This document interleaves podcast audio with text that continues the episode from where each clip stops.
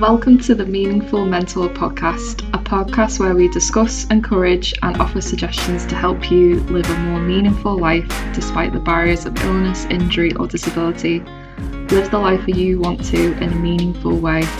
I'm your host, Steph Collinson, an occupational therapist turned business owner.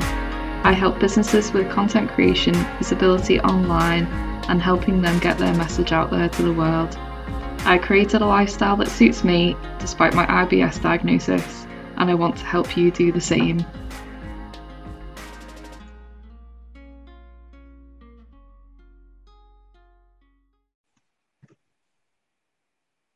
Hi, guys, and welcome back to another episode of the Meaningful Mentor podcast. Today, we have a very special guest with us. Um, I have a family member with me. Um, she is my auntie Mand, um, and she is here to talk about um, her chronic condition, which is Hashimoto's. I don't know a ton about it.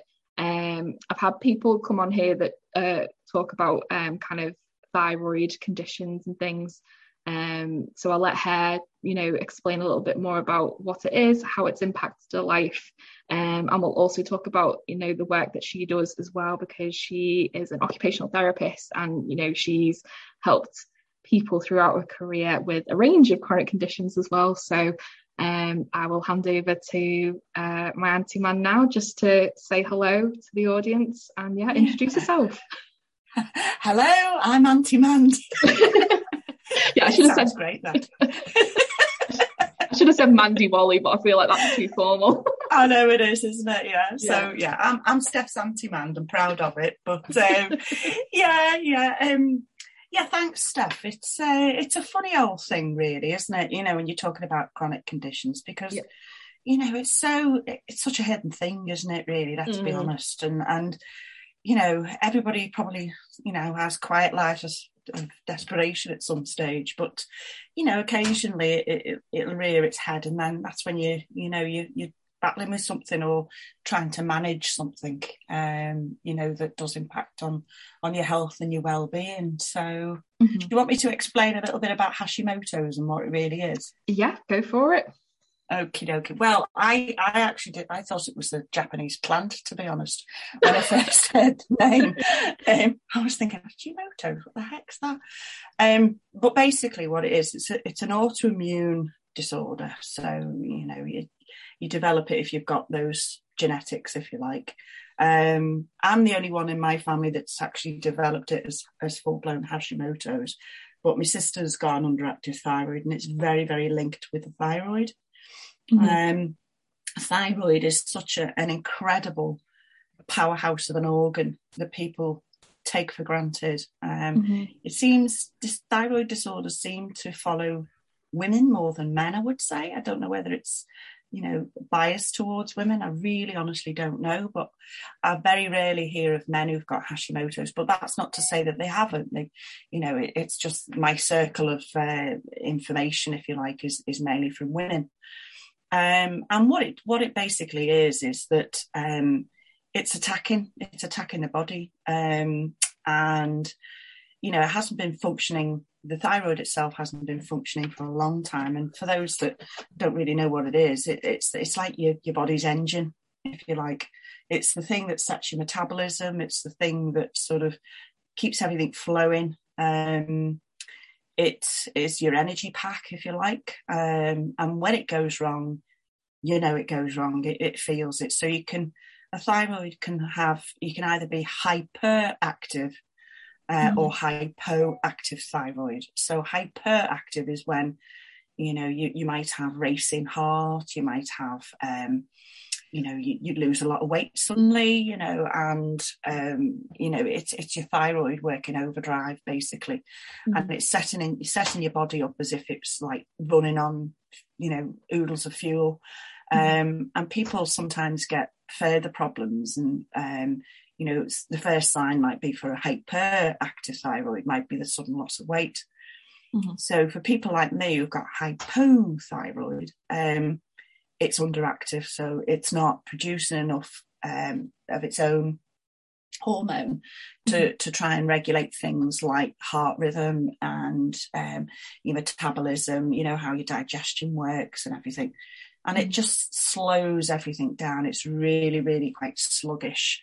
Mm-hmm. Um, and and it, it, you know, you, you think you, have managed it, but you know, it, it, every now and again it, it, does raise its head. Um, mm-hmm. And the only way I can describe it is well, I've had a, a couple of tumours removed. Uh, so there's a thyroid gland, which is a butterfly-shaped gland, sort of at the base of your neck, and on top of that gland is uh, four more glands called parathyroid. So they work in in tandem, mm-hmm. and um, it, it, as I said, it, it just regulates your whole system. Mm-hmm. Um, so yes, it's it's a it, it can be, uh, I suppose, in a way, uh, it can be fatal if untreated. Believe it or not. Um, mm. If it's untreated, it can cause uh, major heart problems. It can, um, you know, it can cause all kinds of other other issues with um, I suppose your your metabolism, how you digest food, and, and your own energy.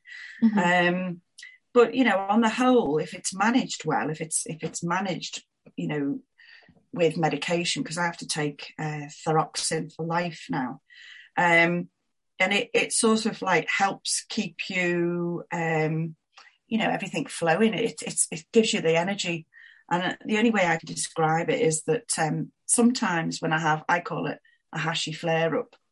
Um, mm. That it's almost like I've been unplugged. I think it's the only way I can describe. It's like somebody's pulled me plug. Um, mm. So I'm, I'm, carrying along, and then all of a sudden it'll feel like, oh, my battery pack's running out, and I can't recharge. And the only way I can recharge is literally taking myself off to bed and sleeping it through. Now, mm-hmm. I've been known to sleep 12, 14 hours straight sometimes um, believe it or not, uh, when I've really had a nasty flare up. Mm. Um, and it's it's not like a refreshed sleep either. It's like you still wake up with a bit of a almost like a hangover feeling. Mm. Um, but it's basically just my own system saying, uh, "Oi, you know, need to rest. You're running on empty." Yeah. So so that's that's how it, it sort of has has occurred for me. Mm. Um, and the only the only way I found out that I had this is because I had all very very common symptoms, which is very familiar. And and for those that have got hypothyroidism, um, you might notice uh, fatigue is a biggie. Um, mm-hmm. So you get really tired, and you know no matter what you do, it's not a refreshed. You know after you've rested, you don't feel refreshed weight gain story of my life. Uh, you know, I can't remember a time when I was thin, probably when I was a newborn baby, but anyway. Um, I have really, really dry skin as well. That's the other bizarre thing, side effect from it. Um, I've got a very slow heart rate. So when I've noticed, uh, you know, people think, "Oh gosh, you've got a healthy heart rate," you know, you, you know, so many beats a minute, and I'm thinking, no, that's because everything's slowed down, mm. and um, you know, so it, that that can affect me, especially sometimes if I change position uh, very quickly. It's like my system can't keep up with me changing mm. position, so I, I will go lightheaded um, mm. and feel a bit faint every now and again. Uh, mm. but dry skin is is a biggie. Um, joint and muscle pain can be a symptom. I've had three nasty episodes where I've I've actually been awake all through the night, really in you know agony, and it's just it's nothing other than the Hashimoto's that's caused it. Mm-hmm. So yeah, so if, you know, and tolerating the cold. Oh, I'm nesh at the best of times, um, mm-hmm. but you know, if if if if I'm having a flare up, it's like it's like I feel like I'm living in a deep freeze. So I just can't get warm. I'm I'm cold to the bone, for want mm. of a mm. better description.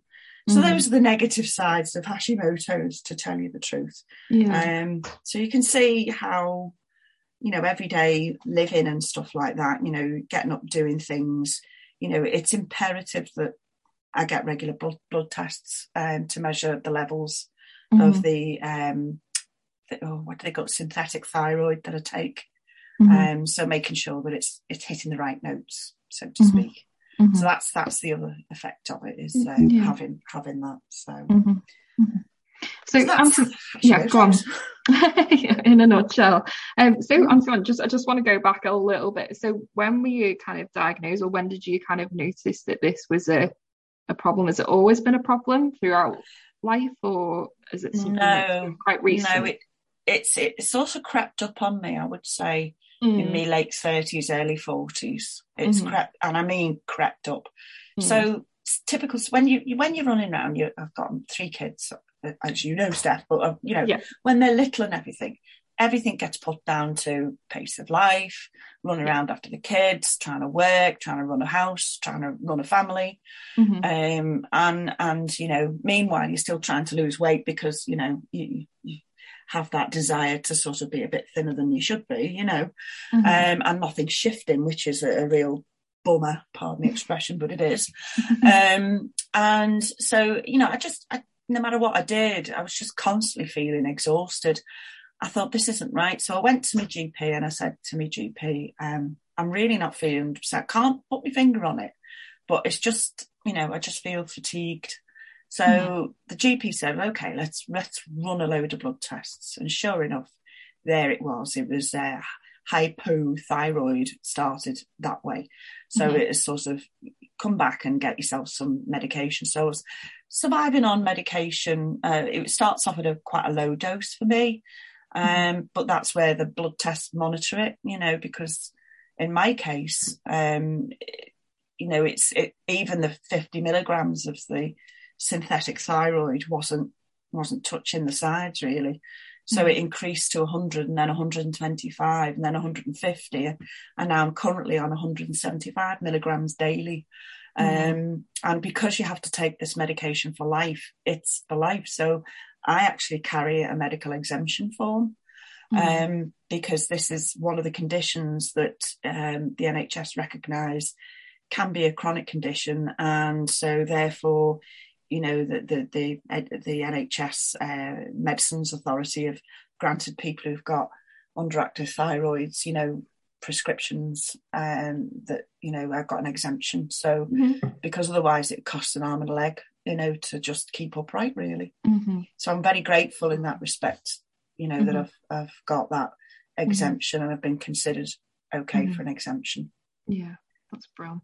And I think like you were saying before, you know, you were busy with three boys and, you know, working and, and, and doing everything that, you know, a, a mum does. Um, a lot of the time you, you, just think it's like normal for you you know that level of stress that you know your symptoms like you put it off for something else so it's Absolutely. not until you kind of have that time to step back and you think oh gosh like i don't feel right there is there's something like not right and i need to kind of get to the bottom of it um, Absolutely. and i speak to a lot of people who fight for a while to kind of you know get mm. that diagnosis and to to be kind of listened to um mm-hmm. you know when That's they have right. the the flare ups or especially people who have you know chronic fatigue or chronic pain you know for people um absolutely it can be a really big struggle um yeah. to get a diagnosis and for someone to kind of suppose you know validate you know what they're going through is you know real because people will just you know doctors will kind of fob you off sometimes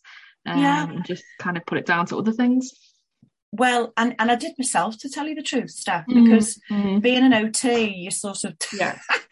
diagnose yourself. Actually, you know, yeah, you, yeah. You just you, you, tend not to bother the medical profession because yeah. you know you always think, well, you know, they're there for other people, and I can manage myself. I've got enough knowledge and skill to, yeah. to get my head around this. So you know, I'll just carry on as normal. But mm-hmm. obviously, with the best will in the world, you can't do a blood test on yourself. So no. um, and it's only it's only that that's the only thing that really reveals what's going on and it can tell an awful lot about the state yeah. of a person's health which is yeah. you know incredible really from just from a blood sample. So yeah, um, yeah so it, it, it it is it you know I, it was me actually that was the barrier in terms of getting a diagnosis to tell you the honest truth. It was me. Um you know and I was just fobbing myself off. Didn't need a doctor to do it. I did it myself. um, but I think, you know, obviously when the blood results, you can't fob that off. No. Um, and, and so obviously I recognise, okay, you know, this does need um, managing. Yeah. Uh, so that's what I did. That's what you yeah. do. Yeah. Amazing. And so obviously you were talking a little bit about how it impacts you and mm. um kind of the fatigue you feel, kind of joint pain and things, and yeah. um, kind of you know your, your heart rate's you know low and stuff so how how do you manage that daily is there things that you have to be wary of and how much you do in a day obviously i know you're a very yeah. busy busy lady and you've obviously yeah. got thomas as well to to yeah um yeah. take on For his... those that don't know our thomas is uh he's he's my middle son out of the three Curly, Larry, and Moe, as I used to call them, or Ed, Ed, and Eddie, um, three sons. Um, mm-hmm. So, and the, Andrew's my eldest, uh, and then there's Thomas, and then there's Martin. Now, Thomas has been diagnosed with autism and mm-hmm. learning disability. And again, if you go back in time, late 30s, early 40s, you're in the melee of, of running life in the fast lane, trying to catch up with the kids anyway. But then when you've got additional needs, like somebody like Thomas, yeah. And he's notoriously poor sleeper at night. And he was, you know, handful, I'd say a handful when he was younger. Mm-hmm. Um, yeah, you, you, you'd sort of think, well, I know why I'm tired. It's called being a carer. Duh. yeah. and uh, so again, you know, you're going back to did I battle to get the diagnosis? No, I didn't because mm. I naturally almost, I suppose, in a way, I was diagnostically overshadowing for myself. Yeah. Um, in other words, I was putting everything else down to the lifestyle of having three very small, very active boys, mm-hmm. um, running a household and, and working part time as an OT and all the stress that that can bring. Mm-hmm. So I didn't think for one minute it was coming from within. Um, yeah. I thought it was all external. Yeah. Yeah. No, absolutely. Um, yeah, and and that that that stress. Well, I'm glad that obviously you kind of come to a point where you're like, okay, um, I'm not going to be a barrier to myself now. I'm going to yes, go and get right. the blood test and find out what's going on. Um, mm-hmm. But yeah, just going back to like obviously managing it now and like how um, you kind of uh, know when a flare up's going to maybe happen or when you anticipate um, you're not having a particularly good day. Um, what are the yeah. signs, symptoms, and how do you manage that? That's they're really good questions. That stuff because mm-hmm. um, it's such an insidious uh, experience. Um, mm-hmm. You know, again, it's so hard to to actually internalize. Is that is that my hashies, or am I just, you know, have I just overdone it today, or do you know what I yeah. mean? Yeah. Um. So it's it's very hard sometimes, but I tell you what, the biggest sign for me is is I I get uh, this overwhelming desire to just sleep. Um, mm and it, it, it, sort of comes down like a veil almost you know as if a, a veil's fallen over you and mm. sort of get tired from the head down I don't know it's really weird mm. and i just know then that ah, i've got to just manage it and succumb to it and just drag myself off to bed. Yeah. Now, I mean, I get skittered at in the house because people always say, "Oh, here are Noddy's in the corner. Look at her pulling the Zeds in," you know, um, you know. And uh, but you know, it, it is what it is, and I think so. That's one major symptom, which is usually comes on me at early evening when I've relaxed and I've come off adrenaline from whatever I'm doing in the day. Mm-hmm. Um, but also, um, you know, the, the muscle pain that usually comes on uh, periodically at night and it can last for a week. So I know I know when those times come, I just got to ride it out. There's nothing I can do about it. Mm-hmm. Um, you know, so so I'm I'm I'm up regularly in the night, really uncomfortable. Um, it's hard to describe it, but uh, you know, it's just very very uncomfortable. Mm-hmm. Um, and then concentration, believe it or not, and mood. Um, concentration goes when I when I know I've got sort of almost like a mini flare, if you like.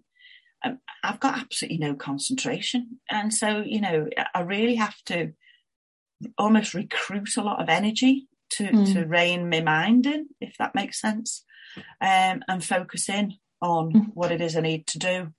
Mm-hmm. And you know, I'm a notorious putter offerer, avoider, um, and and so I'll, I'll procrastinator. You know, oh, yeah, it, I, I, am. And it's funny, really, procrastinator. In terms of tasks for anybody else, I'm not a procrastinator.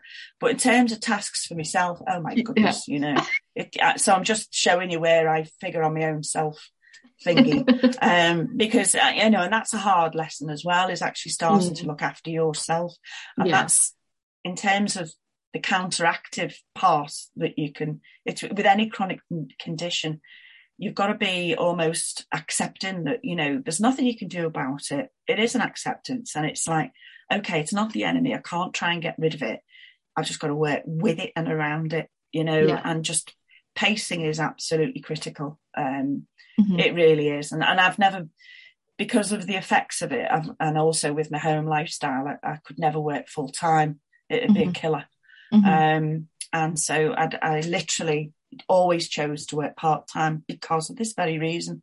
I mm-hmm. thought, you know, I can't serve too many gods here. I've got to be sensible, yeah, um, and just do what I can in bite sized chunks. And if I can't, I can't, and not to beat myself up about it. So, mm-hmm. mindfulness as a as a skill which I came into when I worked in chronic pain, it, you know, that stood me in very good stead. To be fair, mm-hmm. um, you know, to know to start, you know tuning into the sensations really that are going to give me the clues to say, okay, man, you know, stop now. There's there's a good girl.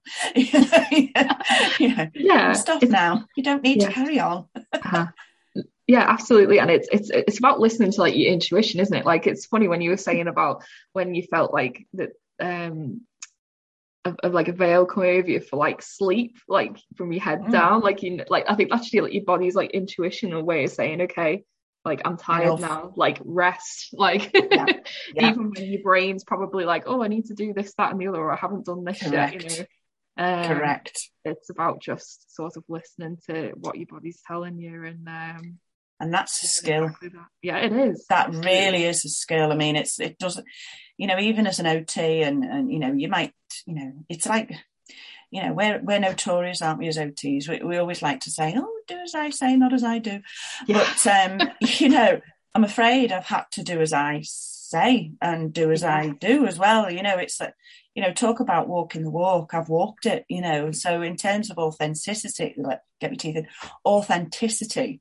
Yeah. Uh, with clients or whatever, when they say, oh, I'm tired, you've got no idea, I'm going, oh, but I do. and so I'll, I'll chip it, I'll chime in with the odd, oh, does this ever happen? And then they look at you and say, yeah, how do you know that? Go, mm. Yeah. yes, I know. I know how that goes. Um, yeah, but you know, it, it's, it's not, you know, it's, it's just being kind and patient with yourself. I think human beings, I don't, I think we need to learn how to be a bit kinder and more patient with ourselves. And I, believe you me, it's a, it's a lifelong work in progress. I don't think mm, you know I've, I've, I've, got that at all because I'll slip into mm. you know that self critical mode and oh come mm. on, pull yourself together like I'm a set of curtains, you know. Yeah. Um, and one thing I haven't mentioned is the mood element to Hashimoto's, and it was mm-hmm. interesting. It was only when only when I saw um, a, a, a consultant endocrinologist um, and it was quite it's quite embarrassing really because I, you know I just assumed that low mood come with the territory of having little or no sleep because you're a carer and um, because you're always having to think about things of, for other people blah blah blah mm. um, and it came to a real sort of sudden shock when he actually turned around to me and how is your depression and I looked at the consultant and I thought how does he know about that? You know, I thought I'd masked it very well. Yeah. I got away with that. But no, he just looked me straight in the eye and said, And how's the depression? I said, Why do you ask that? He said, Again, another side effect is can be low mood and depression mm. when you have a, an underactive thyroid to the extent you have. Mm. So I thought, aha. So, you know, it's again, you put it down to circumstances, you don't put it down to some intrinsic things that can be happening. You know, mm. it's you just put it down to oh, it's this or it's that. But actually, that taught me a valuable lesson that I need to tune into myself a lot more. Yeah, um, yeah, you know, really do. Absolutely, and that that's you know comes back to like that intuition, doesn't it? And I think mm. sometimes when when you're not in the best mood or you're not in the right headspace to do things, you know, trying to push through um, to get it done, yeah. or you know, just because you don't want to let other people down. I think sometimes I'm I feel quite guilty about that, but then I'm like, well, I'm not, you know, producing the best work, or I'm not going to show up the best way that I want to. Um, mm-hmm. so I'm going to step mm-hmm. back because you know it just doesn't feel right for me, and that's not you being, you know, selfish or anything like that. It's just no. you know you're protecting yourself, you're protecting your energy and how you're feeling that Correct. day. Um, Correct. so correct. I think we all we all do it, you know, we all push through and we all think sometimes, you know, well, we don't want to let that person down, you know, I'll, I'll just do it.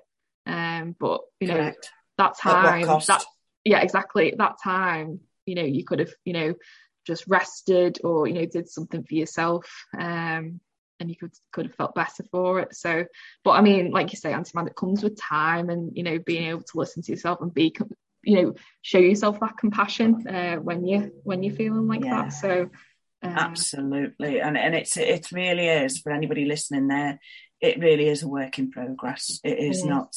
It's not going to happen overnight. It Mhm. is something that you have to do daily, um, twice, three times daily to check in with your own thought processes and say, well, okay, you know, because you can get a bit, you know, either you can do one thing, you can either be consumed by the thing, whatever it is, the chronic condition that you've got, or you can flatly ignore it. Um, and I tended to bounce between the two, to be honest, mm, um, and and you know swing like a pendulum. But it's about being in that steady middle bit, um, and that's optimal for you know function really. Um, you yeah, know, it's, it's like sorry, Auntie Mand, go on. No, no, no. That's that's you know that's that's all it is. It's being optimal. You know, for, Hmm. yeah for- definitely i was just like in that in that stage of like like optimum i think it's about acceptance i think you mentioned that before you know yeah, accepting what is um Mhm. i like to say also that realizing that you, you do have a choice in that moment um Correct. like you're saying you know um you can let it consume you um Mhm. and kind of that worry and that negative spiral um and that might make symptoms worse um Mm. or it's the thing of ignoring it completely and just Yeah, powering it- through it- it which is, is, also it not a good thing so it's not helpful. um yeah not you know helpful. we, we've talked about a few things before on the podcast about you know uh, being mindful you know i like to just spend if i'm feel like um, i'm having a flare up just kind of just sit in the moment and just see what's coming up for me or if i feel like i need to get things off my chest i like to journal you know anything that sort of calms the mind and lets you just um kind of get out what what you're feeling in that moment or even just to take five minutes to just kind of you know compose yourself wherever you and are be. Yeah, that's right. It's funny what you said there about you know that that appreciating being mindful because some people yeah I've come across um, really struggle with self compassion. Really struggle Yeah. with it yeah um, hugely, and um, I don't know where that comes from, and I really don't know why it manifests itself as severe as it can. Mm. And it, it, it is a form of masking. I don't care what anybody says, but I think yeah you know, I, I, you know, take home message from from somebody who's you've got a chronic, a chronic, chronic, chronic condition is is really just to to, you know, not put too much emphasis on what it all means, um, just being like you say in the moment, but also, you know, it will pass whatever it is anyway Yes. even if it might not pass for a day or two, it will pass. You know, all things must pass, as they say. yeah. Um, you know, and it and it's sort of just not getting caught up in in you know the what ifs or the maybes, but it's you know well, what is possible now? What's what's Yeah. happening now? yeah Um, so I think I think as a society, I think you know we should start this in childhood because there'd be a lot less hang-ups in adulthood yeah if, if we if we did start it in childhood um Exactly. you know even if it's not something that's within your own circle of friends or circle of experience or family um you know if you get it from schools for example that starts to sow the seeds of self-compassion well then surely that must be a good thing. Yeah, no absolutely.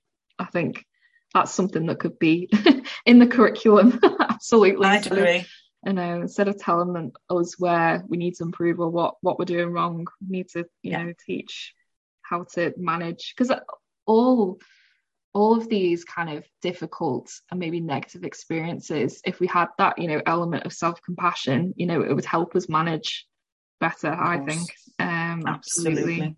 So Yeah, I, I always heard one thing that struck me recently is um, the, I, don't, I was listening to the radio, and this this person on the radio was saying there's a saying by Frank Zappa, um, and he said the mind's like a parachute. mm, Um, it, it it only functions when it's open. yeah I thought, Yeah. oh, I like that. I really like that. And it's true because it does, yeah. You know, when you've got a chronic condition, you, have got to be open minded. If you're closed minded, you suffer more. Yeah. Um, uh, so you know, the mind and body is is quite in tune, and you know, it's it's. I suppose in a way, it's also knowing when you know the difference between a regular sort of flare up and when there's something completely different going on, mm. and and in a way that it's not hypervigilance, but just vigilance to a change in its direction or a new symptom or something. You know, it's addressing that as well. Mm-hmm. You know, absolutely with a chronic condition. Yeah, definitely. Yeah. Amazing.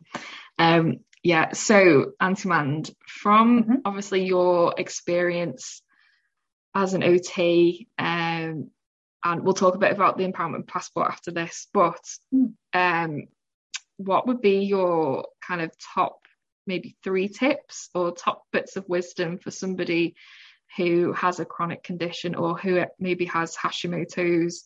Uh, what would be the three bits of advice that you give them to help maybe manage it better? Um, or if they feel that maybe they have symptoms and they're not sure, kind of, you know, what to do next? Um, yeah, that's that's a goodie. That one. Mm. I I think if you know if something's going awry, the first tip I'd say is just you know, for somebody who's perhaps like I did, it, it crept up on me, um, is actually, you know, don't be afraid of going to get a blood test. You know, even if it's just a process of elimination. Yeah. You know, start with the physical, start with what you can change, if you like. Um, without that blood test, I would never have got the synthetic thyroid, which without the synthetic thyroid, I wouldn't be stood upright. Um, yeah. You know, so I think I think believe in the fact that there are new symptoms or there's there's something not quite right. Mm-hmm. Um, and don't do what I do, fob, fob yourself off before a doctor can do it. Um, and then, and then, and then once you've got that, then you're a bit more forewarned and forearmed. Second thing I'd, I'd suggest to people dealing with a chronic condition is the acceptance. That is absolute cornerstone. I'm not the person I would like to be in terms of, you know, where I thought, like, if I talk to my younger self, you know, somebody experiencing chronic condition, perhaps being overweight and one thing or another. You know, when I was younger and thinner, I'd be like horrified at the thought of me older self being this overweight. But you know, there's there's, there's reasons that's that is the way it is, um, mm-hmm. and it's you know it's it's just it's annoying because uh, I think I'm um, you know a dieter's dream really, um, but it, it is what it is, and and you've got to develop a little bit of acceptance the fact that you know it's not going to happen overnight if you if you need to manage something it's an investment um, an investment in yourself mm-hmm. and that then brings around the self-compassion bit the third thing the 3rd mm-hmm. tip um, without self-compassion acceptance is harder to achieve mm-hmm. um, so you know it is what it is you can't change it you can't you know, eliminate it. Um, it's living the best of with the situation, yeah. you know, and and you're not a lesser person just because you happen to have a thing that you've got to manage. Mm-hmm. Um, you can work around it. There's always ways to work around it. So, I, I even though I've got a chronic condition, I, I, tend to be. You could probably hear a person with a glass half full. It's not half empty. Mm-hmm. Um, you know, and I, and I very much choose, and it is choice to focus on the things that you can do. Um, it's like that serenity prayer for whatever it is, you know, have the wisdom to know the things you can change and the wisdom to know the things you can't, something like that. You'd yeah, have to yeah. read it out anyway, but it, you know, it's, it's, it's, it's having that sort of philosophy, um, and, and just unhooking from, um, you know, the, the daily grind of, of, you know, your own mind really. Absolutely. Um, so, yeah. you know, the mind is a very, very powerful tool, I think. Mm-hmm. Um, and I don't think people, you know, you, know, the thing that you suffer with most of all is the stuff that goes on in your mind. Mm-hmm. Um, you know, and, and that can be really, really uncomfortable. So it's about developing a, a strategy, um, a process, call it what you like. You could call it mindfulness, or you could call it like even engaging in a, a favorite hobby that refuels you. Um, yeah. That, that replenishes the, the thing that you, you tend to struggle with. Yeah, no, absolutely. They're really great points, Auntie Mand, and I think that covers nicely like everything that you've kind of spoke about um, and summed it up really great. So thank you for sharing your experience uh, with Hashimoto's. Uh, mm-hmm. and yeah, that that should be really helpful for my audience. But just before we go, I want to talk about the empowerment passport. So this is something that um, uh, my auntie's been working on for gosh years, years. Um, and it's something that has now um, well is nearly launched. Um, you're just doing kind of demos and trials at the moment. So I'd love That's for you right. to share what it is and how it mm. helps. Um, well, thank you. Yeah, I mean, I'm hoping. To be fair, I think we could all do one. To be fair, yeah, we could. We um, could. Absolutely. To be fair, because um, what this is, for those that don't know, the empowerment passport, hopefully, is what it says on the tin. Um, it's a document that um, that people who, who have a long term condition or a disability, call it what you like, and the struggles that you can have with you know day to day living, like I've just shared with you. You know, fatigue is a biggie.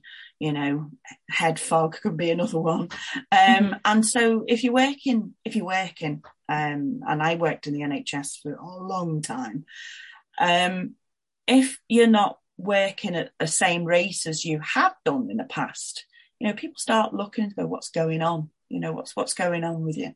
Mm-hmm. And like I said, my condition was insidious, but in in terms of like, you know, there wasn't any particular day when one day I was like, okay, I can do all this, and the next day I couldn't.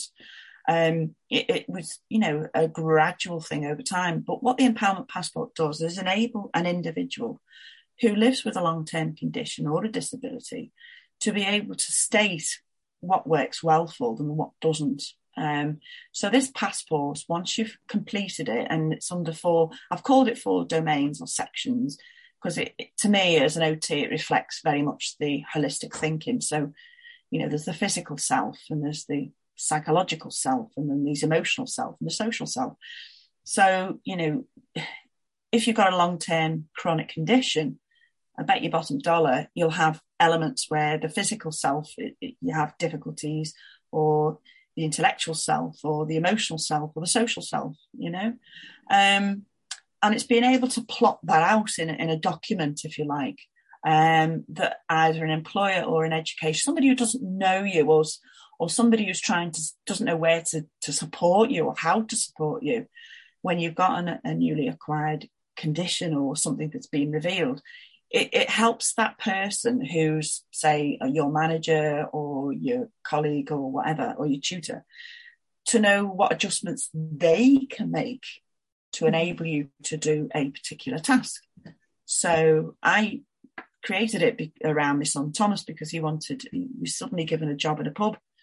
And I thought, oh my goodness, nobody's going to know, or assumed rightly or wrongly, that you know be, that it may be limited knowledge on how to support somebody with his level of autism in a workplace. What are the risks here? So obviously, mm. health and safety springs to mind, and you know all the regular things that a manager would need to be aware of, but also importantly for the colleagues. You know, so you know Thomas tends to stim, which is you know, he's overexcitable, and so he'll flap his hands or flap his fingers in front of his face.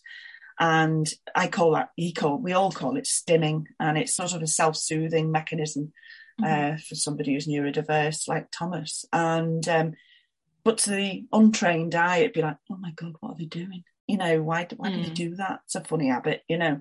Mm-hmm. Um, so, so I, I wrote this passport down saying to an employer, look, you know, this is what Thomas is capable of doing. He can lift, he can you know, move stuff around for you. Can move a barrel for you. Just tell him how to do it safely. He can do it. Um, if you want him to lift something up, he can do that. But if he gets overwhelmed with noises and, and people shouting, for example, he might do this, which is stim, which will mean one or two things. One, it'll be either he's getting distressed or the other thing he's overexcited. Either way, it doesn't matter which one it is, just ask him to take five minutes out you know so just to step out and have a couple of deep breaths and come back in and refocus. Mm-hmm. so it's sort of like um, a guide on how to support thomas in the workplace. Mm-hmm. and it worked. It worked a treat and so the manager and his colleagues found it fantastic because yes there's some nervousness. I mean he's six foot five and um, you know he's, he's quite formidable looking.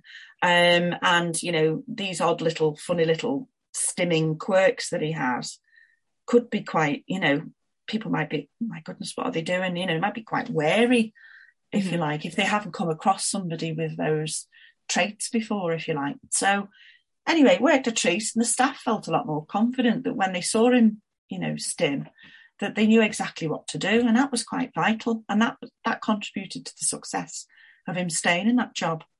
So I thought, hmm, wonder could this help others? Mm. So it cast my mind back to what got me interested in employment was um, and the, the ideas of helping people back into employment when they have a disability or a long term condition.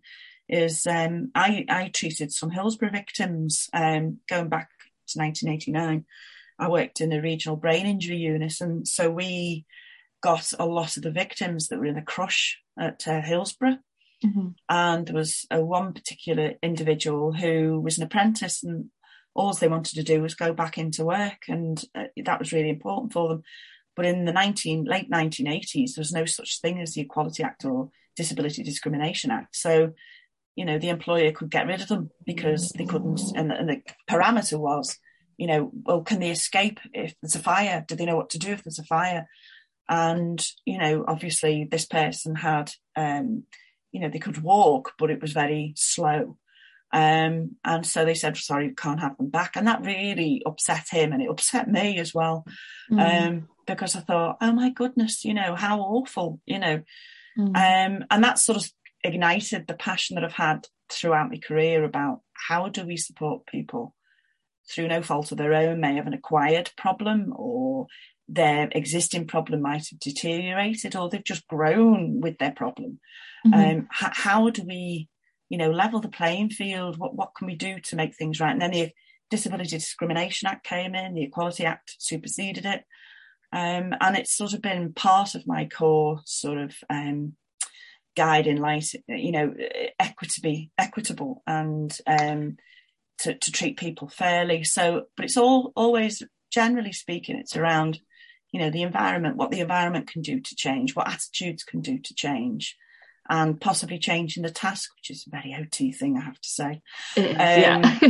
you know, gosh, you can take you can take the girl out of OT, but you can't take OT out of the girl. no, and uh, so yeah, so that's that's where it's where, where, it was born, even before Thomas, to be fair. Mm. And um, and but obviously having Thomas, and when he reached an age where he could be employable, um, it just accelerated the desire to do things differently. Um, and being disabled myself, you know, I've got dyslexia as well. Um, and I know the barriers that I've experienced going in from one NHS trust to another. Mm-hmm. And um, attitudinal barriers are, are, probably the biggies, to be fair. It's not the task, it's not the environment, it's the attitude.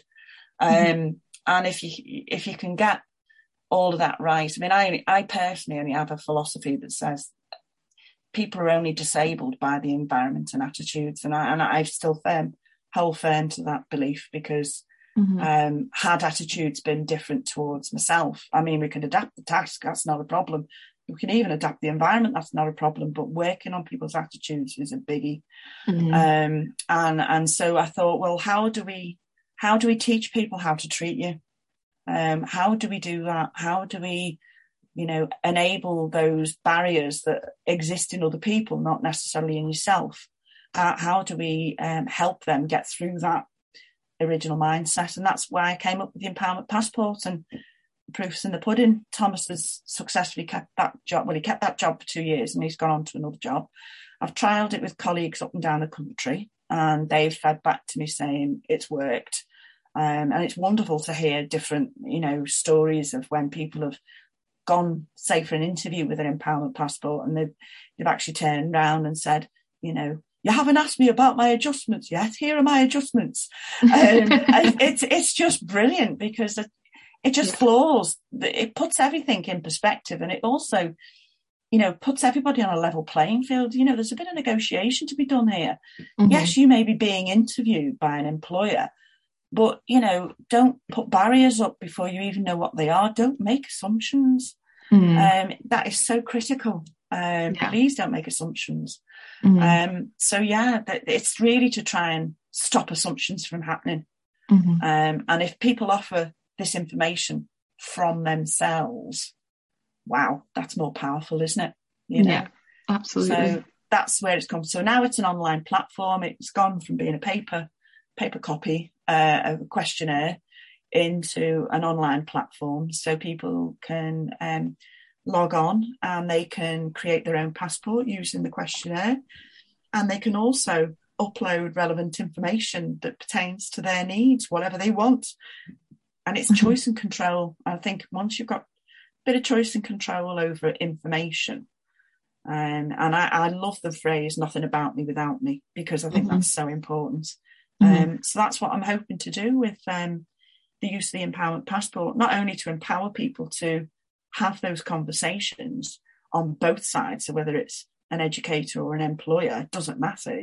It's taking that elephant out of the room. And how many times have I been in a, an interview situation in my career and you know, I've ticked the disability box, but everybody's avoided it like the plague. Yeah, um, no one asks you about it. Nobody asks you, and yeah. like, yeah, it's just bonkers because, you know, I need to actually say, yeah, there's my CV. That tells you where I'm, you know, capable of from an experiential work point of view. But this is about me and what works well for me as an individual. Mm-hmm. So yeah, Absolutely. so that's that's sort of you know where where I'm coming from with this really to be fair so yeah. I'm, I'm, just keeping my fingers crossed we're looking for trialists um, yes. you know and and once I've got a few clustered trials I've linked in with Liverpool John Moores University they've been fantastic and they're going to help me um, you know look at perhaps student intake um, and you know the welfare officer you know student disability allowances and stuff but if they can, people can start filling in their empowerment passport. This then goes with them after they leave university. So mm-hmm. um, it's that bridge between education and employment. Yeah. Um, so yeah, so watch this space.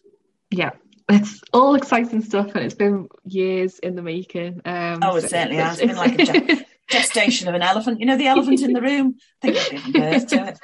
yeah, and it, it, it's it's something that if if you feel that you are maybe um, sort of struggling in employment or struggling with uh, keeping up at university or within college or wherever you're at, then this is something that can be used to um, empower you essentially and be able to maybe mm. start those conversations with your employer or whoever um, it is that you maybe need to tell someone that you might be falling behind with something, or you might not be able to keep up with something, or you just feel that adjustments need to be made that might be really simple, but you just don't know how to maybe approach. Um, exactly. Exactly. The person. So maybe if you've got, you know, the piece of paper, and you, yeah, exactly, mm. the document to say, um, this is what I struggle with, and this is what might help me, then um, it it might give you a bit more confidence to you know approach the person and say could you have a look at this is this something we could talk about and um you know put in place so yeah exactly you know a really exactly. powerful yeah i hope so because i hope yeah.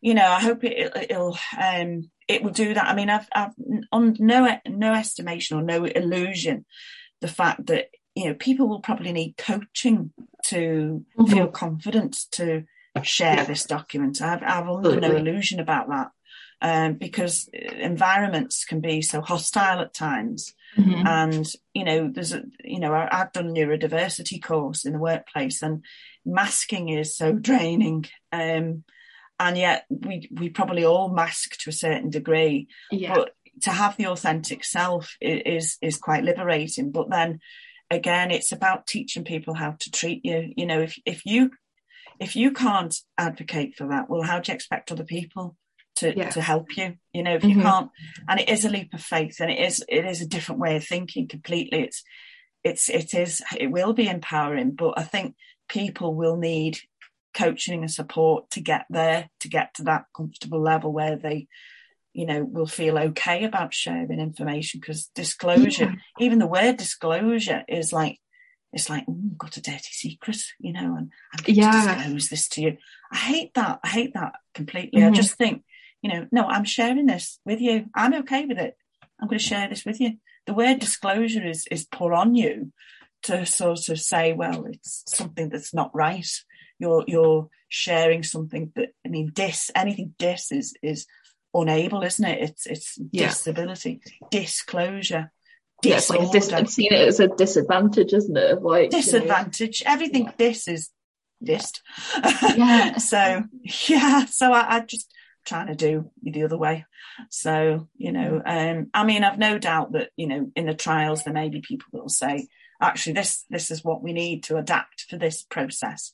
You know, can we work on that one? And that I'm open to that because I think, you know, mm-hmm. it's not me, the one that's going to be leading this is individuals who own it are going to be leading it, yeah. not me. I've just set up a framework. That's yeah. all it is. Exactly that. Exactly. And it's, yeah, if you want to know a little bit more about the passport, um, um I will share the website link um, in the show notes. And if you want to get in touch with uh, Mandy, I will leave. Um, I'll leave your email address, Auntie Mand. Brilliant. Um, yeah, yeah, no problem. Um, all in the show notes. Um, to the podcast. Um, but is, is there anything else you want to add on, Auntie Mand, before we, we wrap up? No, no, I think I think we've uh, we've covered it. You know, yeah, covered nearly an hour. Yeah, yeah, covered yeah. everything.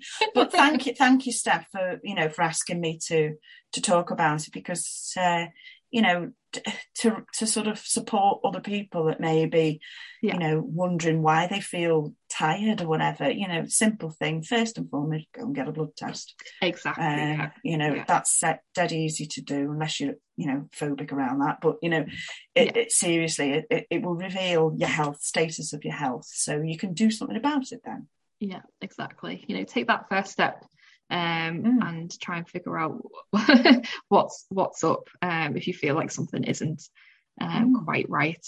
Um, so yeah, no, thanks so much again, Auntie Mand, for being on the episode and sharing your experiences of Hashimoto's and talking a little bit, but a little bit about the empowerment passport. Um, always love hearing about it and the story. so, oh, thank you. Um, no, thank you for asking me, Steph. No, it's, it's real privilege. Well done. No so I hope, I hope, it, you know, gets out there, and um, you know, Absolutely. I think you know, we're all in the same boat, so let's just make the best of it. Exactly that. Be kind to yourself. we'll exactly. Um, exactly. Yeah. Thanks so much, guys, for tuning in. Until next time. Thank you so much for listening. I'd love it if you could subscribe, share with others who may find our episodes helpful, and leave a comment on my Instagram, which is at VA underscore Steph Solutions to let me know if you listened along and what you found most helpful.